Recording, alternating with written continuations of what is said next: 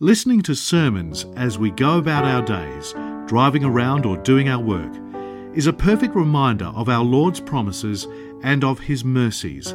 This is the mission of Upper Room Media to make the Word of God accessible to anybody and everybody. In the name of the Father, and the Son, and the Holy Spirit, one God, Amen. Glory be to the Father, to the Son, and the Holy Spirit, now and ever, the ages of all ages, Amen. The church has been in celebrations throughout the month with Christmas, the Nativity, with the feast of our Lord's circumcision, with Epiphany, which we celebrated officially yesterday, and today is the second day, so it's still a joyous tune in the church, a festal tune, whereby we celebrate that. And even tomorrow there's another feast, which is the feast of the first miracle the Lord performed at the wedding of Cana of Galilee. So the church is celebrating. And we're celebrating for good reason, because we're not just celebrating a calendar of events or remembering um, that this was Christmas and then this is feast is coming and then in a few months it'll be Easter and then another loop. It's not it's not just calendars, but it's really a celebration of what the Lord came to fulfill in us and for us. So it's truly a pursuit of holiness. We've we've spoken of the pursuit of holiness in the past, but I don't think we can ever speak of it enough because our God is holy. And he himself tells us be perfect just as your Father in heaven is perfect, or be holy just as your Father in heaven is holy. And we ask ourselves, how can we be holy? How can I be holy? And everything we're celebrating, like we said, all these feasts that we're celebrating this month, all the feasts that the church celebrates throughout the year are all about what God came to give us.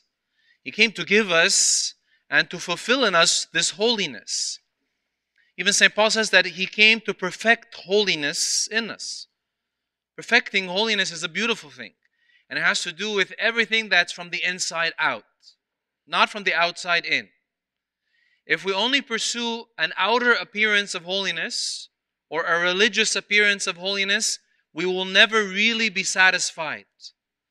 Because holiness is meant for the heart from this depth of it. That's why it's there, and that's what it's all about. So, St. Paul gives us a very interesting passage when he writes to the Colossians, and we spoke about this in the readings of the, the feast of the, the Lord's circumcision. He says, In him, so in Jesus, you were also circumcised. So you're circumcised in Jesus, and we're going to explain that. With the circumcision made without hands, by putting off the body of the sins of the flesh. So as we cut away sin from our life, we are spiritually circumcised.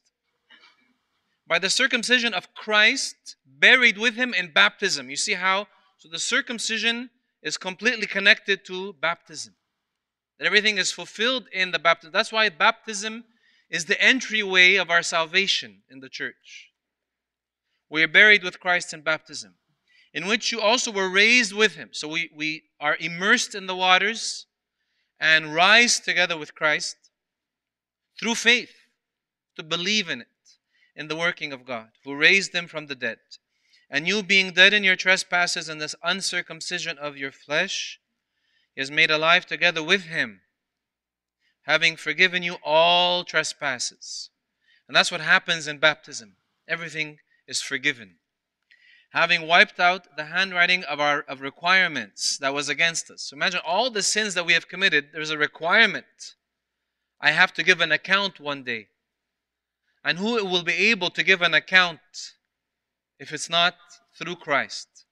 No one can. Which was contrary to us. So this requirement was contrary to us because we were never meant to die in sin. We were meant to live forever in holiness. And He has taken it out of the way, having nailed it to the cross. So it's like sin was in the way, and that's why you notice Throughout the liturgy of the prayer of reconciliation, the priest holds that white veil wrapped in two, like a triangle, and he puts it up in front of him like this. So you're standing, and he's standing, interceding on the congregation's behalf, and he holds this veil like this, and the veil is in front of his eyes. So he's like this. Because until this veil is removed, until the requirement is removed, we cannot have access to the kingdom. But that once this is removed through the cross, we remove the prospherine, the cover over the altar, to remind us that the Lord also removed our sins, having nailed them to the cross, having taken them in Him on our behalf, and now we are reconciled. That's why the main requirement in the church before we receive the holy mysteries is reconciliation. If I'm not reconciled with those around me, how can I receive Christ? He reconciled us with the Father. Therefore, we need to be reconciled with one another. And that's why we pray regularly in the Lord's Prayer forgive us our trespasses as we forgive those who trespass against us. So, this is what the Lord accomplishes because you noticed in the gospel today, He said to the woman who cried out, saying, Blessed is the womb that bore you, and blessed are the breasts which nursed you. He said, More than that, blessed are they who hear the word of God and keep it. Keeping the word of God is that pursuit is pursuing it, imitating St. Mary, imitating the saints who have chosen and pressed on, have insisted on pursuing holiness, to perfect themselves in Christ. He who is all holy says, I can make you holy. And that's why St. Paul, when writing to the uh, different epistles, different letters, says, To this church called to be holy, called to be saints. This is our calling. St. Paul tells us the same thing in a different way in Hebrews 10. He says, By this will of God, this is the will of God, we have been sanctified through the offering of the body of Jesus Christ once and for all. That's why he says, This is the will of God, our sanctification. Once and for all, this has been accomplished. And we say, How can I? I fall in sin all the time. I just fell in sin now. I just fell in sin a second ago. I just fell in sin 10 seconds ago. I just fell, I'm falling in sin again now. How can I enjoy this? Pursue it with all your heart and submit yourself to the will of God. Let Him work with you, let Him work in you, let Him work through you. That's what we call synergy or synergism where the person, the will of man and woman, works with the will of God in our heart all the time. That's why the Lord gave us a very beautiful image when speaking to Nicodemus about baptism, when speaking to him about being born again. And Nicodemus said, What must I, how can I go back to my mother's womb and be born again? Is that possible? He said, No, that's not what I meant at all. And the Lord gives us a beautiful comparison. And he says, just as Moses lifted up the serpent in the wilderness. You remember this scene, I think. Some of you remember it. There was a plague, and the Lord told Moses, Make a serpent out of bronze, cast it out of bronze, and twirl it around this pole and plant it in the ground.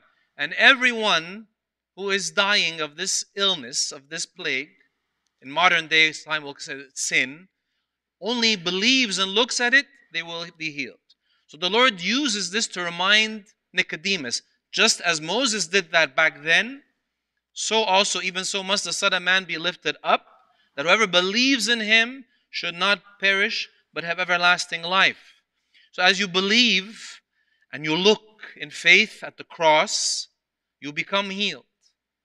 But there's a belief which leads to a conviction which leads to a lifestyle whereby everything becomes the pursuit of holiness. When I talk to my friend, I'm pursuing holiness. When I'm having a cup of coffee, I'm pursuing holiness. When I'm at work with my colleagues, I'm pursuing holiness. When no one is looking, I'm pursuing holiness. And so on, and so on, and so on. This is what this means. So you believe, you agree, you accept, and then you walk in that path. You walk in the footsteps of He who died on your behalf on the cross. It's not going to be easy. It's going to have its ups and downs, and it'll have all its meanderings with it. However, it'll be the most worth it thing you could ever invest your efforts and your energy and your time and your heart in. Nothing greater than that. St. Paul says, Do so without murmuring. He says, Do all things without murmuring and disputing, So without reasoning too much, within, doubts, but what if, and I don't know. There is such an attack on the faith, isn't there? You look outside in the world we live in today, your faith is always attacked, especially our poor martyrs. I call our poor martyrs today our children. The children from pre K all the way till university. They're martyrs in the 21st century because they are constantly being attacked in here to prevent them from believing in this. Constantly. So it's our role to help them vanquish the plots of the demons against them. Do all things without murmuring and disputings, reasonings within, doubtings, that you may become blameless and harmless. In other words, living in holiness. Children of God without fault in the midst of a crooked and perverse generation.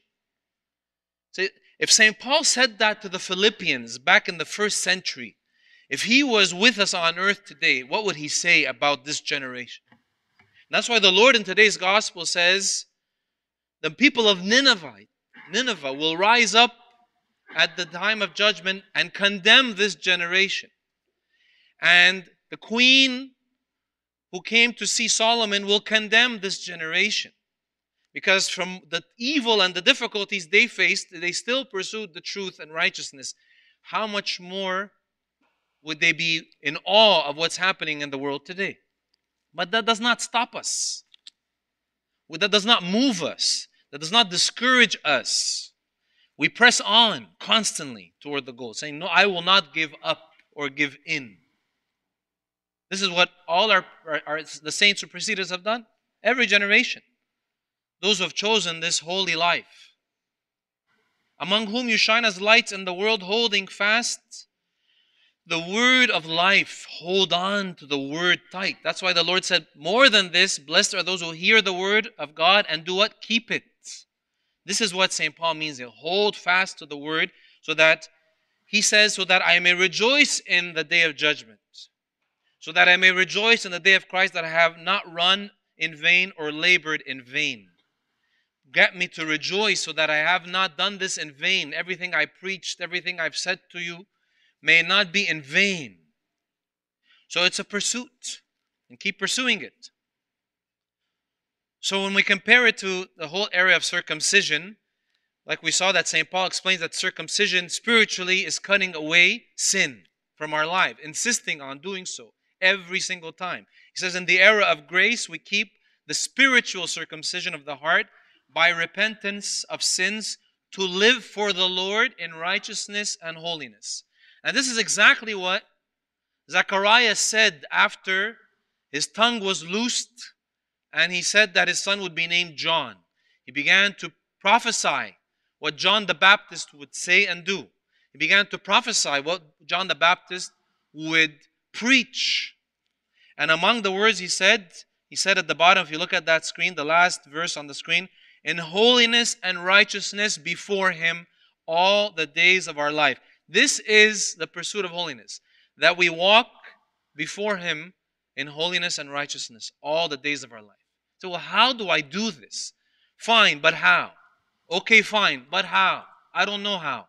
Yeah, you do. You really do. The Holy Spirit in you convicts you every single time to redirect that steering wheel of your heart, to lead you to insist on pursuing this. You know. The Lord Himself said, The Helper whom I'll send to you, He will teach you all things and bring to your remembrance all things that I have ever said to you. It's always going to come back. The Holy Spirit working with your conscience all the time to enable you to fulfill this. And ultimately, the Lord says everything to pursue this hangs on love. And St. Augustine, St. Augustine gives us a very beautiful quote on love. He says, the following. His love is the crown of virtues. It might be too small for you, so I'll read it for you. Love is the crown of virtues. He says, Responsibility without love makes you ruthless. Justice without love makes you cruel. Duty without love makes you violent. The truth without love makes you a critic. Intelligence without love makes you a fraud. Kindness without love makes you malicious. Dignity without love makes you arrogant. Possession without love makes you stingy. Faith without love makes you a fanatic. Life without love is worthless. Love and do whatever you want. If you are silent, then be silent with love. If you speak, speak with love. If you correct, correct with love. If you forgive, forgive with love. Put the root of love in your heart. From this root, nothing bad will come. So we're not talking just about a romantic, emotional love, an infatuation, a crush, something that can change from moment to moment. Talking about the love of Christ that is given to us by the Holy Spirit in whom we were baptized.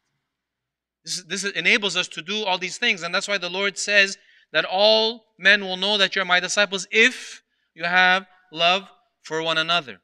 So this is not something to wait on. Say, okay, one day when I'm older, when I'm wiser, when I'm more mature, when the time is right, don't procrastinate. If you're a procrastinator by nature, don't procrastinate on this one. St. Augustine, who said these words, also tells us God has promised forgiveness to your repentance, but He has not promised tomorrow to your procrastination. So don't waste time because you don't know if tomorrow's coming. I don't know if tomorrow's coming. C.S. Lewis tells us we were promised sufferings. Say, well, that sounds a bit discouraging, doesn't it? They were part of the program. This is a man who was once an atheist. He was once an atheist who became a great defender in a very witty way in his writings as a Christian writer. We were even told, Blessed are they that mourn. And he says, I accept it. I've got nothing that I hadn't bargained for. Of course, it is different when the thing happens to oneself, not to others, and in reality, not in imagination. So, what is he trying to tell us here? He's saying, You're going to pursue it. You say, Okay, fine, I agree. I'm going to pursue this love. I'm going to imitate Jesus.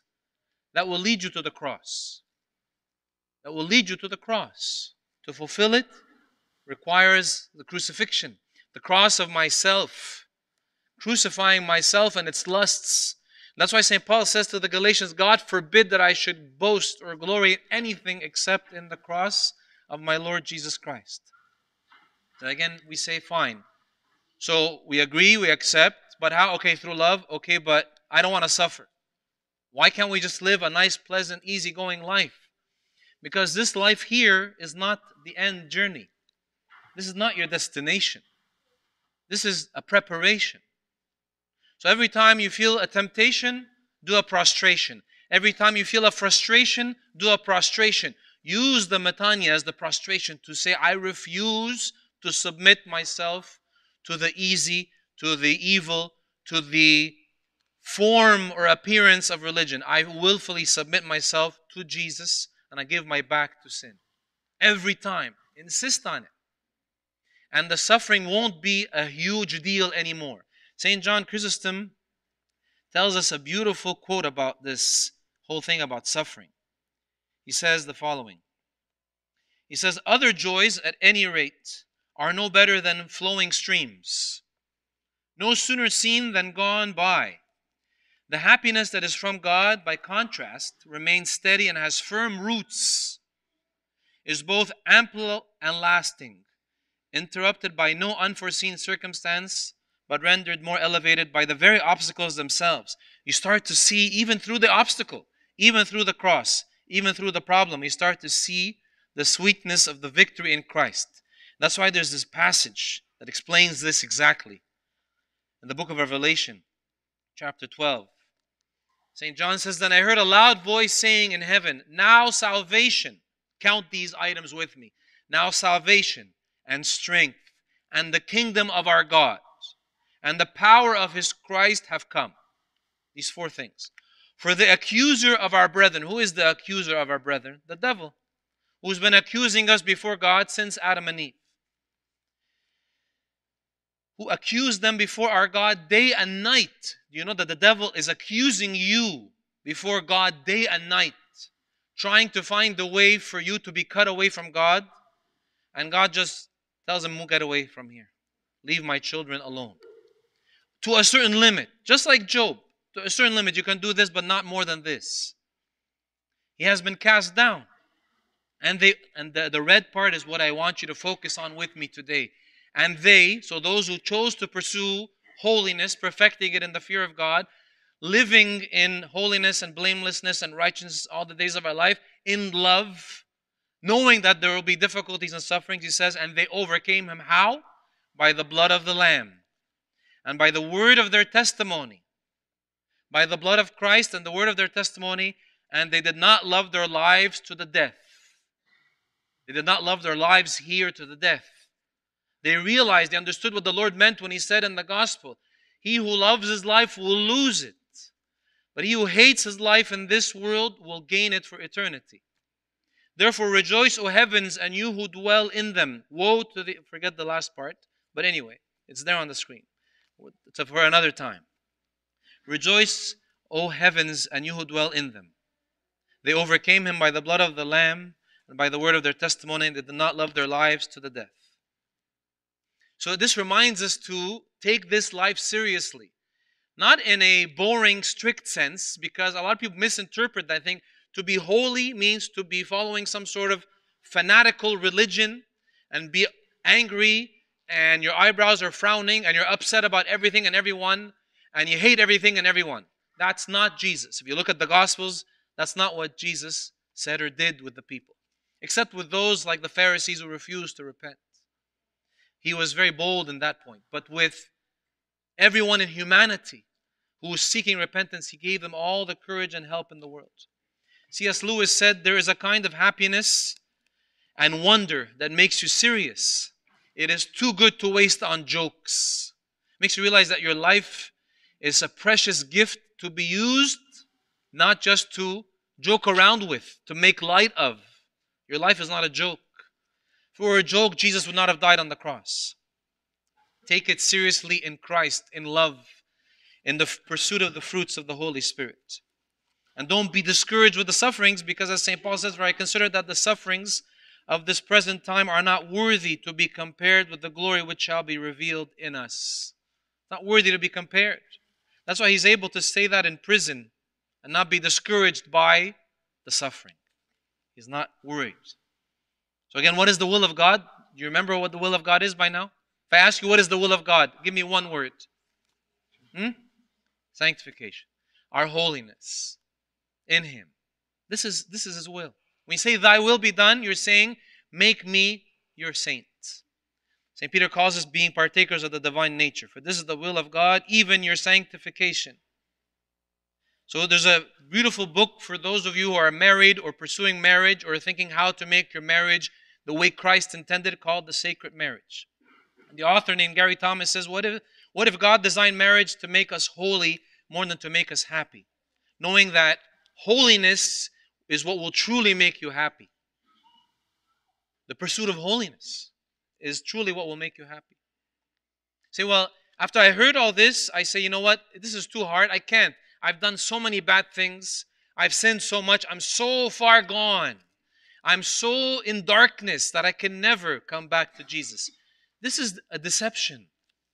This is a lie. The devil is using this against you to cut you off from Jesus. There's this beautiful quote I found that says Jacob lied, Moses murdered, Saul hunted down Christians, David had an affair, Peter disowned Jesus. God used every single one of these people to build the kingdom. You are never too far gone for God to use. Don't let the devil steal your story. Let Christ rewrite it. Let Christ rewrite your story.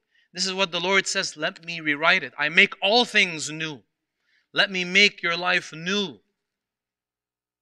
He is able and he wants to. Just like that, I remember in the book of Luke, chapter 8, there's this man full of leprosy. Could you imagine someone coming towards you completely leprous from the forehead to the feet? How scary would they look to you? And this man comes to Jesus running. Says, Lord, if you're willing, you can make me clean. What does Jesus do? Takes a step back and looks at him like this in disgust? No. He says he touches him puts his hand on him. The Lord is not afraid of the tomb. He's not afraid of the grave. He's not afraid of the waters. He's not afraid of darkness because he's all light and all love. And he touches him and says, I'm willing, be cleansed. So let His light shine in you. Let everything you do be done in love. And say that it's not enough to just say, I'm going to pursue this and that's it, I'll be good. It's not enough to say that. To live in this light or this holiness and to punch holes in the darkness, you must plug in to God. The real power comes from a life closely connected to Him. Connect to Jesus. As you see your cell phone losing battery power, you rush to plug it in anywhere to ensure you have battery in your cell phone. Do the same with the pursuit of holiness. I leave you with this last quote, I promise, from C.S. Lewis. He says, How little people know who think that holiness is dull or boring. When one meets the real thing, it is irresistible. You have people that were all kinds of sinners who met Jesus and left everything and followed him. They saw and felt something beyond anything that attracted them or lured them on earth. It was irresistible. Holiness is irresistible. Please pray with me that you and I can taste the real thing today as we receive his body and blood and as we walk with him in every second we walk on earth till we are with him in eternity. Glory be to God forever and ever. Amen. This talk was brought to you by Upper Room Media. We hope that this talk has, through the grace of God, touched your heart, and we pray that it will not only inform you, but will also transform you and your life with Christ.